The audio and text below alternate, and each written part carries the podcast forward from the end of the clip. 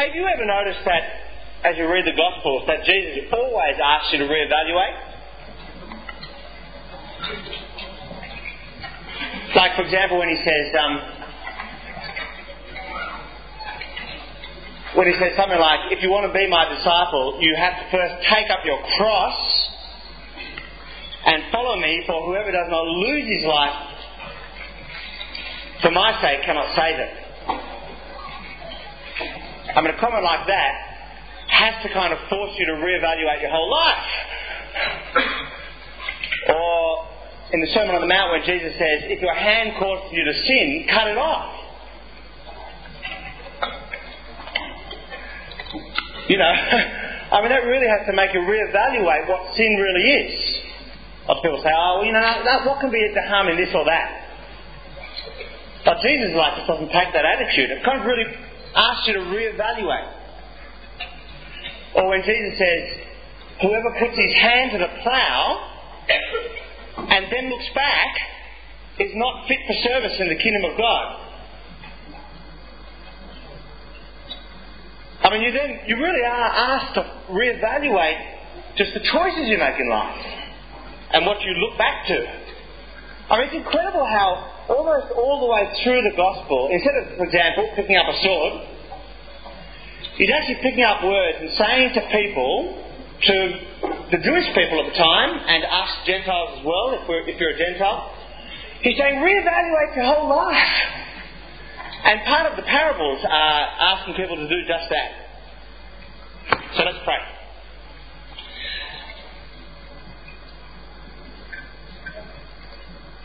Father, help us not to assume that we, um, we know exactly what Jesus is going to say. Because if we have that attitude, then, then we'll be less likely to reevaluate our lives. But Father, we want to, because we believe that Jesus has come to tell us the way to you and the way to be a part of your kingdom. So, Father, please be with us by your Holy Spirit pray this in Jesus' name. Amen. To have a look at the outline, I've actually asked a question at the beginning, which is, what have you done to grace? Know, what have you done to it? What have we done to it? Have a look at Ephesians 3. So get out your Bible and have a look at Ephesians 3. I want to show you something that I never noticed before. Ephesians 3.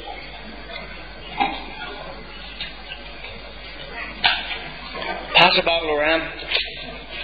You've got two next to you. Pass it behind to somebody who has none.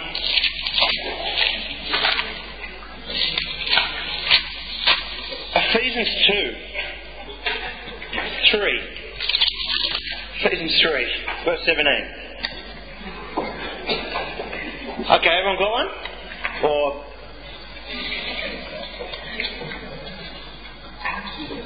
Okay, never noticed this before. Ephesians 3:17, halfway through the verse,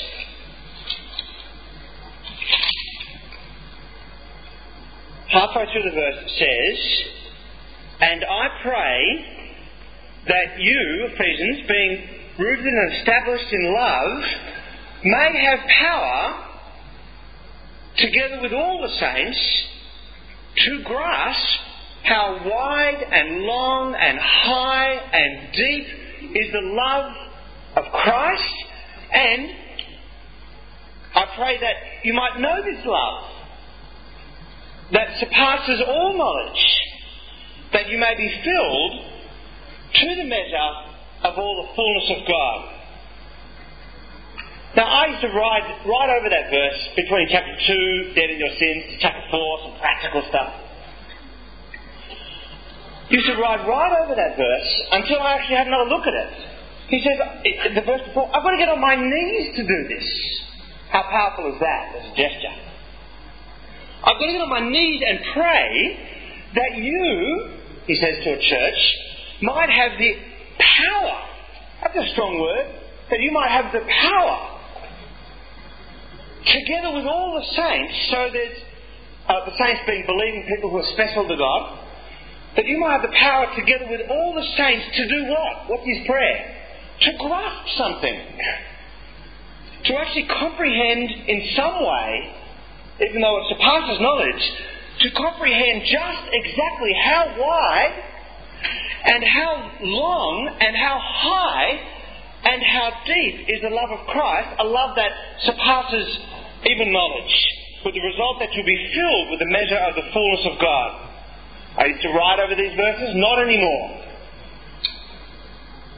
I just realised that what he's saying is you actually need prayer and you need Christian help to grasp just how big it is. See, I reckon we are sent to it. I mean, we just put it on the back of a bumper sticker and put it on the back of a car. God loves you. But that's not Paul's view. Paul declares it, yes. But his view about love is that the only way that you can really comprehend it, if that's the right word, the only way you can really comprehend it is to pray that you might have the power to grasp it. Isn't that interesting? It suddenly puts some perspective on just simply ticking a box in church about the love of God and walking out the door. See, I want to ask the question what have we done to grace? Grace, grace, or the love of God is life. Robert Louis Stevenson said, said this There is nothing but God's grace. We walk upon it, we breathe it, we live by it, and we die by it. It makes the nails and the axles of the universe. Former slave trader John Newton had to pause in the first line of his song that he wrote. He had to pause in Amazing Grace. What he wanted to say was, Amazing Grace saved a wretch like me. What he actually wrote was, Amazing Grace, brackets, thinks about the word. How sweet the sound then back to his sentence that saved a wretch like me. He had to actually pause to say that even when he thinks about the word grace, he considers it sweet.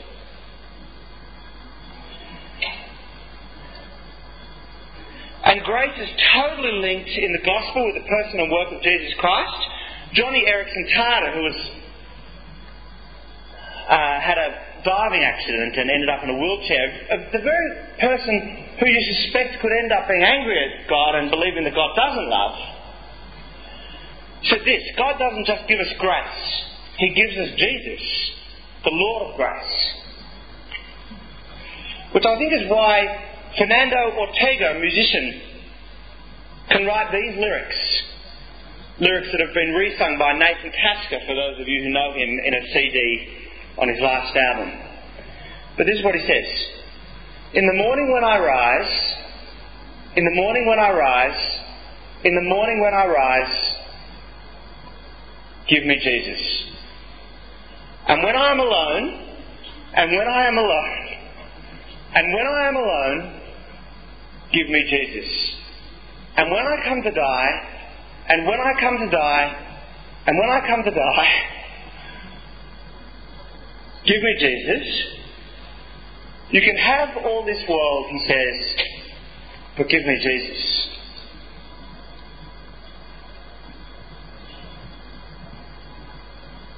It doesn't get any more profound than that.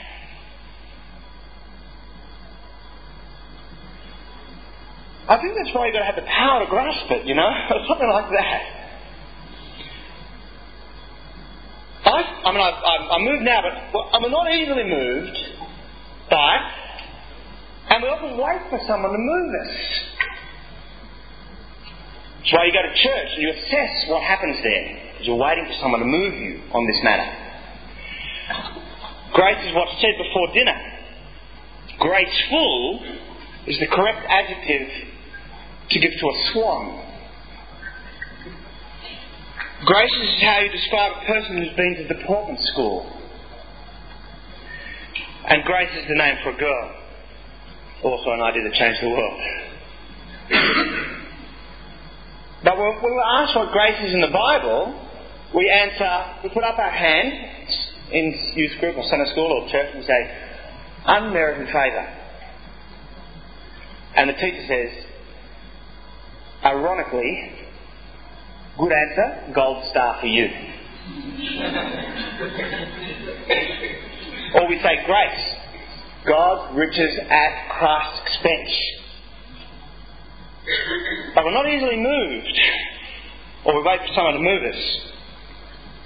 When we ask what we think about grace, we say, wasn't Yancey's book, What's So Amazing About Grace, wasn't the book amazing? Maybe. Or, I haven't read it yet and I'm planning to. Good book, by the way. Uh, I guess one of the things we might not realise is what we've done to grace. We might not realise how shocking grace actually is. What do I mean? Well, listen to the sentence I love you by grace alone. What are you saying to me? I love you, but it's only because I'm a generous person. What are you saying to me? You love me, but only because you're generous? Can you see how that's a shock? How grace is a shock? You know, the interesting thing about Judaism is it's always been about grace. Judaism, Deuteronomy chapter 7, verse 7, worth writing that down and having a look at and, and meditating on it tonight. Deuteronomy 7 7, God whispers Israel a secret. He tells them why, and I love the phrase, he tells them why he sets their why he sets his affection on them. He says, not because you're the largest nation or the best, no, you are the smallest of nations. I set my affection on you, little Israel, simply because I set my affection on you. Or in the NIV, I set my affection on you because I've loved you. Or in other words, I loved you because I loved you. I remember going to my minister when I was 16 and I, I had a really curly theological question for him. And he said, I'll answer the question for you when you answer my question. I said, okay, shoot. He says, why does God love you? Oh, because no, because I was he set his affection on Israel because he set his affection on Israel. But I guess just like us, the truth didn't sink for the, in for the Israelites in Jesus' day, and it needed God to hold up the kind of glaring contradictions in the way they think. Because grace is counterintuitive. What is intuitive is to treat somebody according to his or her deeds, called a wage. What's counterintuitive about called grace is to simply love them despite their needs. What is intuitive is to say the last shall be last and the first shall be first. Basic principle, economics, you know, of life. But what's counterintuitive but called grace is to say the last shall be first and the first shall be last. So I reckon the Israelites in Jesus' day had damaged grace and Jesus could have said to them, What have you done to grace? And so he tells an unsettling parable in Matthew 20. And you can open up that with me. It's a pretty simple parable, so it's not going to take us a long time to explain it. Matthew chapter 20. Take a look at it. Why are you looking it up? It's a parable that causes you to reevaluate your life, really, to challenge your deepest held assumptions. I think it will force me to reevaluate. Now, on your outline, you've got what confounds your imagination what fires your imagination in the parable, because this is one of those parables that does make sense and confuse at the same time. With your pen, as we work through the parable, perhaps write down something that confounds you and confuses you and freaks you out about it, and write down something that actually fires you and makes sense for you. Write that down. That'd be a worthwhile thing to do. 19 verse 30, he says, Many who are the first shall be last, and many who are the last shall be first strange, but then he goes on and explains it. Verse 1 of verse of chapter 20. For the kingdom of heaven is not what you think. The kingdom of heaven is instead like a landowner who went out early in the morning to hire men to work in his vineyard. He owns the vineyard, the landowner, he works. The vineyard is his. He gets up at six in the morning. He hires all the workers that he can find and says, I'll pay you Verse 2 a denarius, a day's wage. Let's say 15 bucks an hour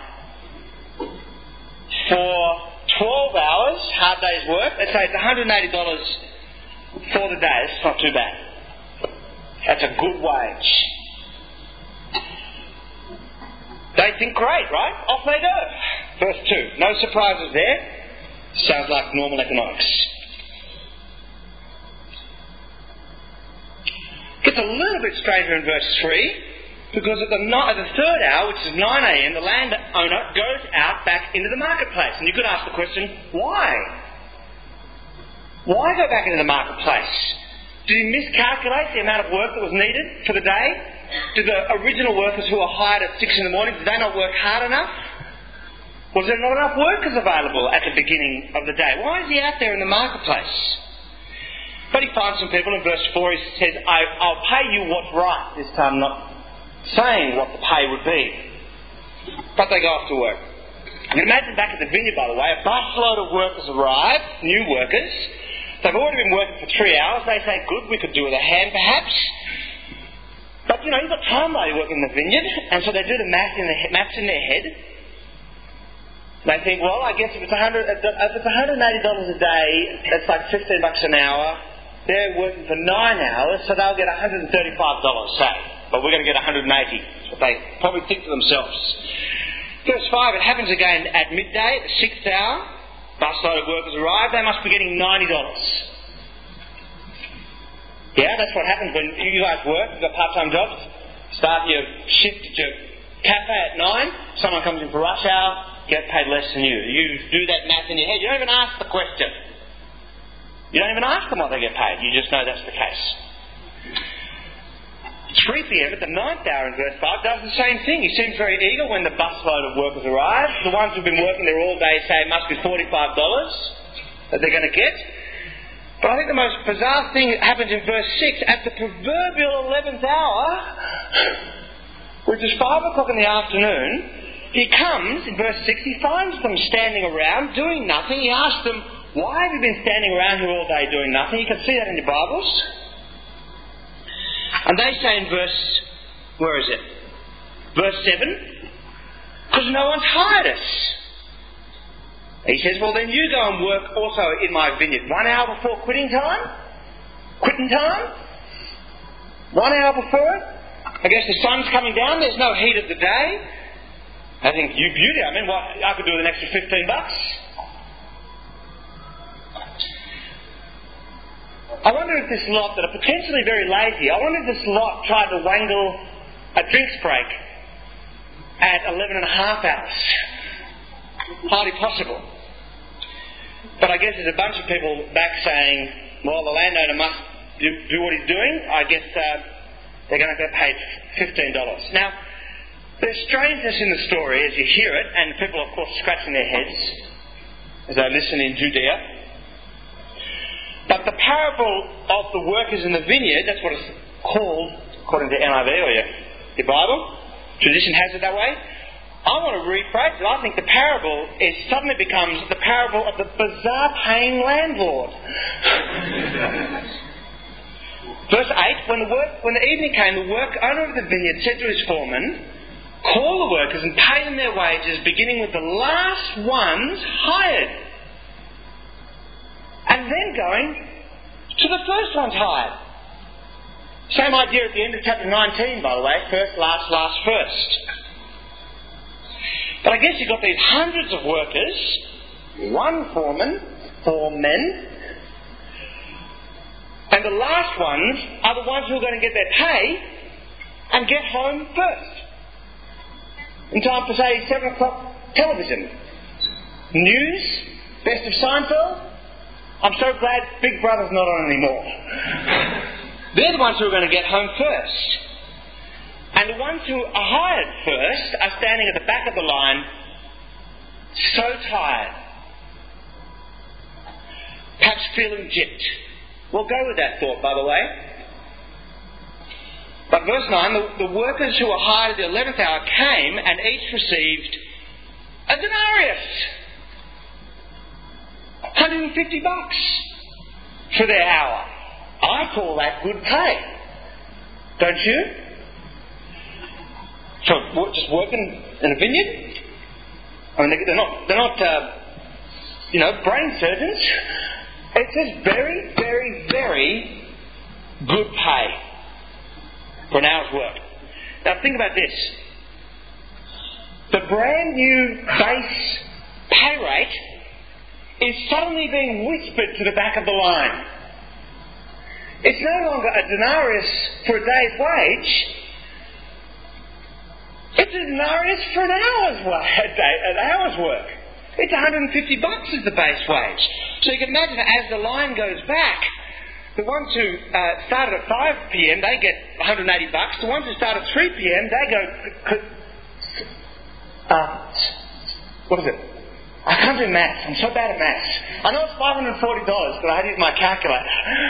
they get a stack of money. The ones who started at midday, they've been working for six hours. They get a bit over $1,000. That's what they're thinking. The ones who started at uh, 9 a.m. in the morning, for their nine hours work, they're going to get paid a little over 1500 The ones who started at 6 a.m., they're not, started, they're not feeling so gypped anymore. Because they're thinking that they're possibly going to get 12 denarii uh, $2,160 for a day's work. Now, I think it wouldn't have been interesting if the parable had ended up that way to talk about grace? That the, the, the, the master is, the landowner is so generous, so overflowing in his grace that he could give $2,000 for a day's wage. Um, often if you hear people talk about grace, you talk about uh, you know tidal wave of mercy of grace. And what you've got in two thousand dollars for a day's work is more than a person deserves. Wouldn't it have been interesting if the parable had gone that way? In fact, I think, especially if you've grown up in Sydney and you've learned a lot about the love of God, you would expect the parable to go up, to increase. Because that's what we talk about the love of God increasing. Because it's not that he's stingy, his love just goes up and up. So they're expecting it to be higher, which makes sense of verse 10. So when they, those who came were hired first, they expected to receive more. But each of them received a denarius. 150 bucks. And when they received it, verse 11, they began to grumble against the landowner. Grumble against, very reminiscent of Israel in the wilderness. Receiving something good and then grumbling about it. Verse 12, they said, These men who were hired last worked only one hour, they said, and you've made them equal to us who have borne the burden of the work and the heat of the day. Very reasonable, isn't it? But notice the warm and beautiful tone of the landowner. Look at verse 13. But he answered them, Friend, he's not like, You, friend, I'm not being unfair to you. That's not the issue. I've never been unfair to you. Didn't you agree to work for a denarius? Take your pay and go. I want to give the man who was hired last the same as I gave you. Then I think he looks at them in the eye and he sees behind the eyes to what the problem is. In verse 15, he says, Or don't you think I have the right to do what I want with my own money? Is that your problem? That you want to tell me how to run my vineyard? Is that what you think? That you're telling me how to run my vineyard? Or, perhaps even more serious, are you just envious because I am generous? Because that's all that's happened here. That's all that has happened here. I've just been generous. So the last will be first, and the first last. Did you write something down? Or did you think of something as you were listening to it? What confounds or fires your imagination? Does anyone want to speak? By the way, I, I You can actually speak if you'd like. Is there anything. Uh, I'm not expecting you. I understand that ears are fairly. But does anybody like to say what confounds or fires their imagination? You don't have to, but you can if you want to.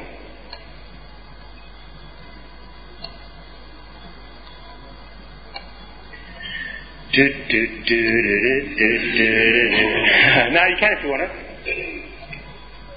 Yeah, thank you. Uh, Liz, sorry. Lauren. I was going to say um, that the landowner is going through lot of listeners as friends, even rubbing against you. Friend. Yeah, thank you. Anyone else want to join in? Can I say that when I did this at a Bible study, the ones who struggled most with it, I think, are the ones who you still had questions about whether or not they were loved by God, and still had questions about what the gospel was really all about. Because it takes a story like this to really force it out in you. Three simple points to make in my mind. Number one on your outlines, from verses 1 and 2 God is fair. Because I think the story is crafted perfectly. Because your objection that this is unfair is actually answered in the beginning of the parable.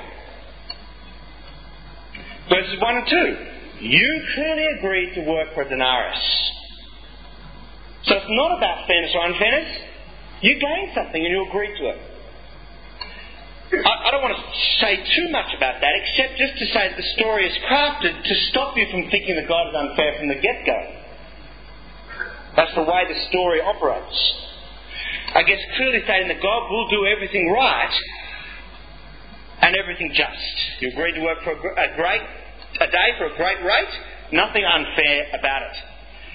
I want to cast your mind for a moment to the first workers now, I, when I, I gave this talk in church just recently, I'm not sure whether I made the point clearly. I, have got a few blank faces, but I'm going to look for blank faces.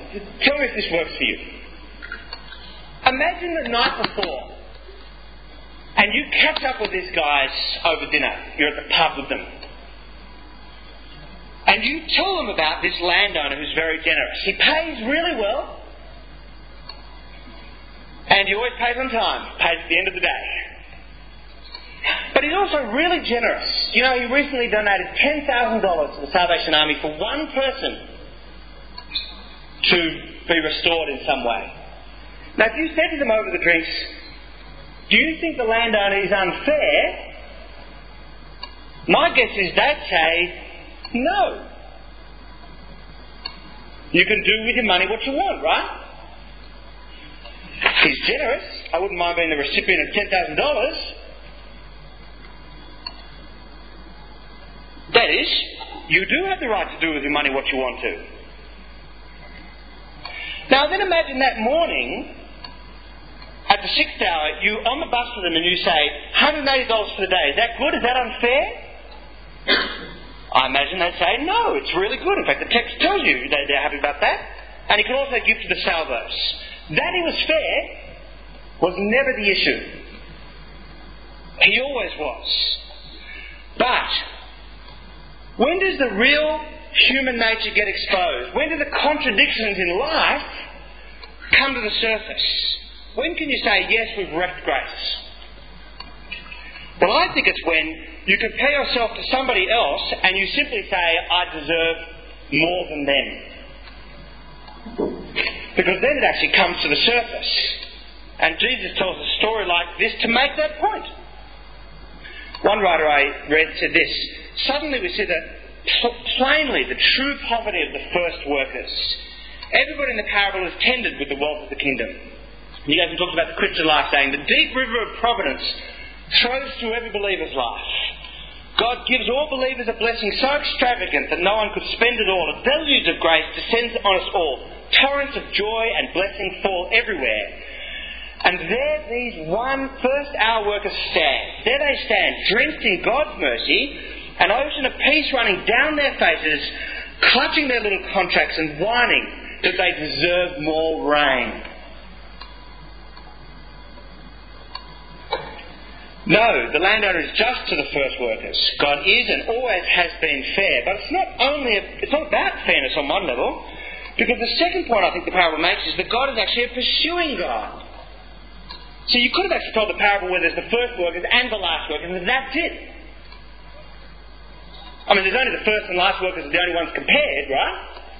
What are you doing with the other workers? Well, he goes out into the marketplace in the story. All day he goes out to the marketplace.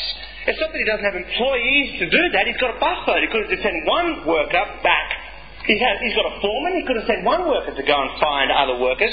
But he's out there gathering people to work in his vineyard, presumably all day and every day.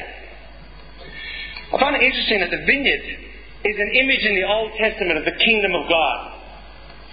To flick your Bibles back to Isaiah 5. You don't need to come back to Matthew, or you can. Put something in there if you like. But flip your Bibles open to Isaiah 5 and let me show you something that I think is just stunning. Isaiah 5.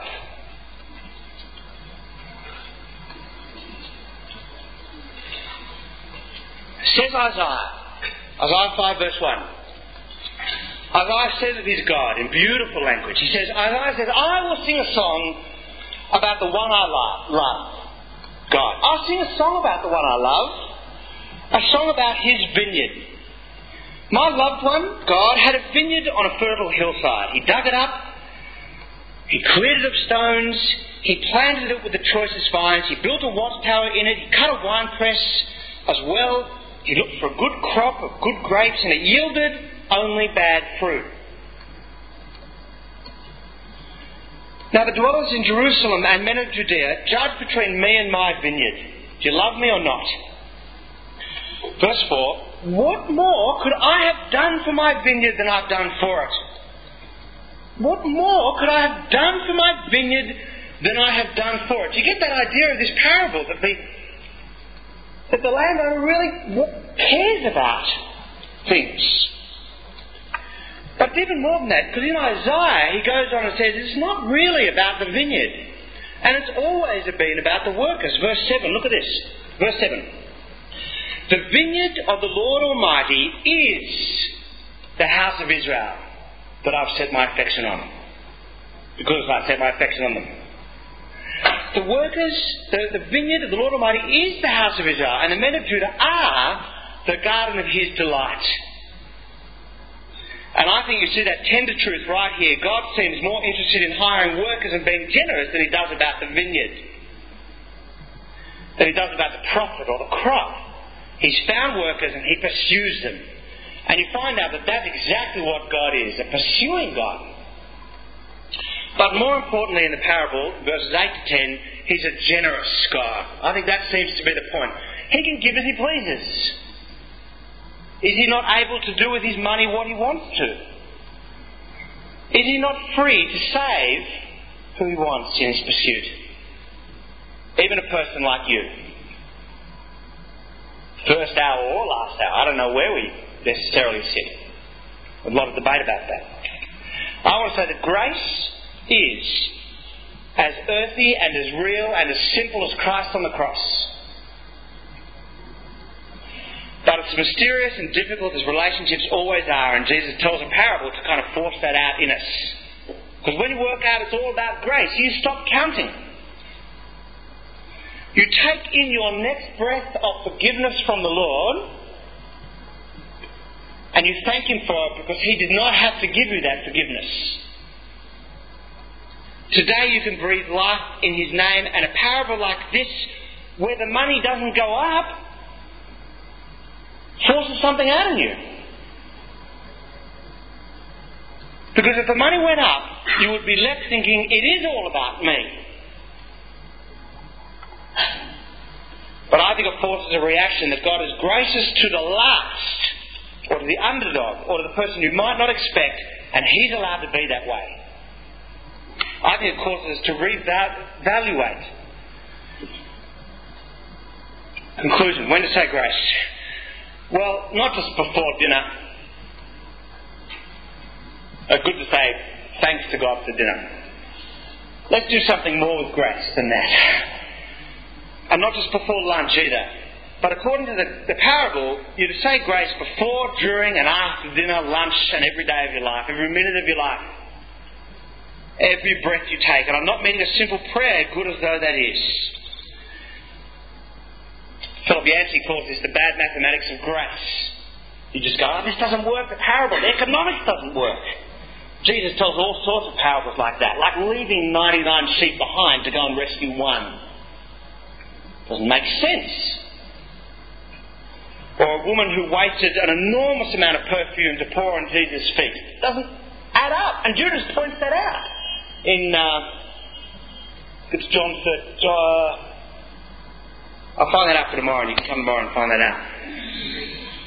Or Mark in chapter 12, who tells the, the story of a woman who puts two copper coins in the treasury and says she gave more than the wealthy people. It's just not true. She didn't, right? Not in the actual dollars. But I guess Jesus always calls us to reevaluate. And you must not be wary, you must be wary of actually talking about grace in such a way as the, that we wreck it, that we end up being the first workers. For when we are not humble, we do not get grace. When we think I deserve better than another person, we begin to wreck grace. When we think, when we think even in life, I should have been invited to that person's party, not realizing that an invite is always grace. Perhaps that might even give us an, an indication about how we feel about the Lord and about His graces towards us. When you think that one particularly bad person cannot be forgiven, what are you saying about yourself? When you accuse somebody of doing something that you yourself did yesterday, and you hold it against them, what are you saying about grace? When you say, I'm not interested in a person, what are you saying about grace? When you say, I'm not interested in hearing about the love of God from the scriptures, what are we saying about the grasp of grace? Now, I think that's a re-evaluation that we need to pray about. And I think it's a re-evaluation that helps us to grasp what happens next in Matthew's Gospel, but that's for week 10. Can I make a recommendation to you that you read Matthew's Gospel sometime in the next seven weeks? before Andrew Caddo opens up the Passion narratives. And I'm going to close in this prayer. Let's pray.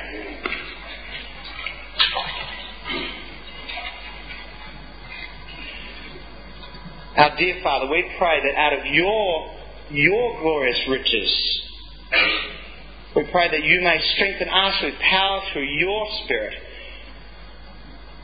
in our inner being, so that, so that Christ may dwell in our hearts through faith. And we pray that we, being rooted and established in love, may have power, together with all the saints, to grasp just how wide and long and high and deep is the love of Christ, and to know this love which surpasses all knowledge, that we may be filled to the measure of all your fullness, dear God. We pray this in Jesus' name. Amen.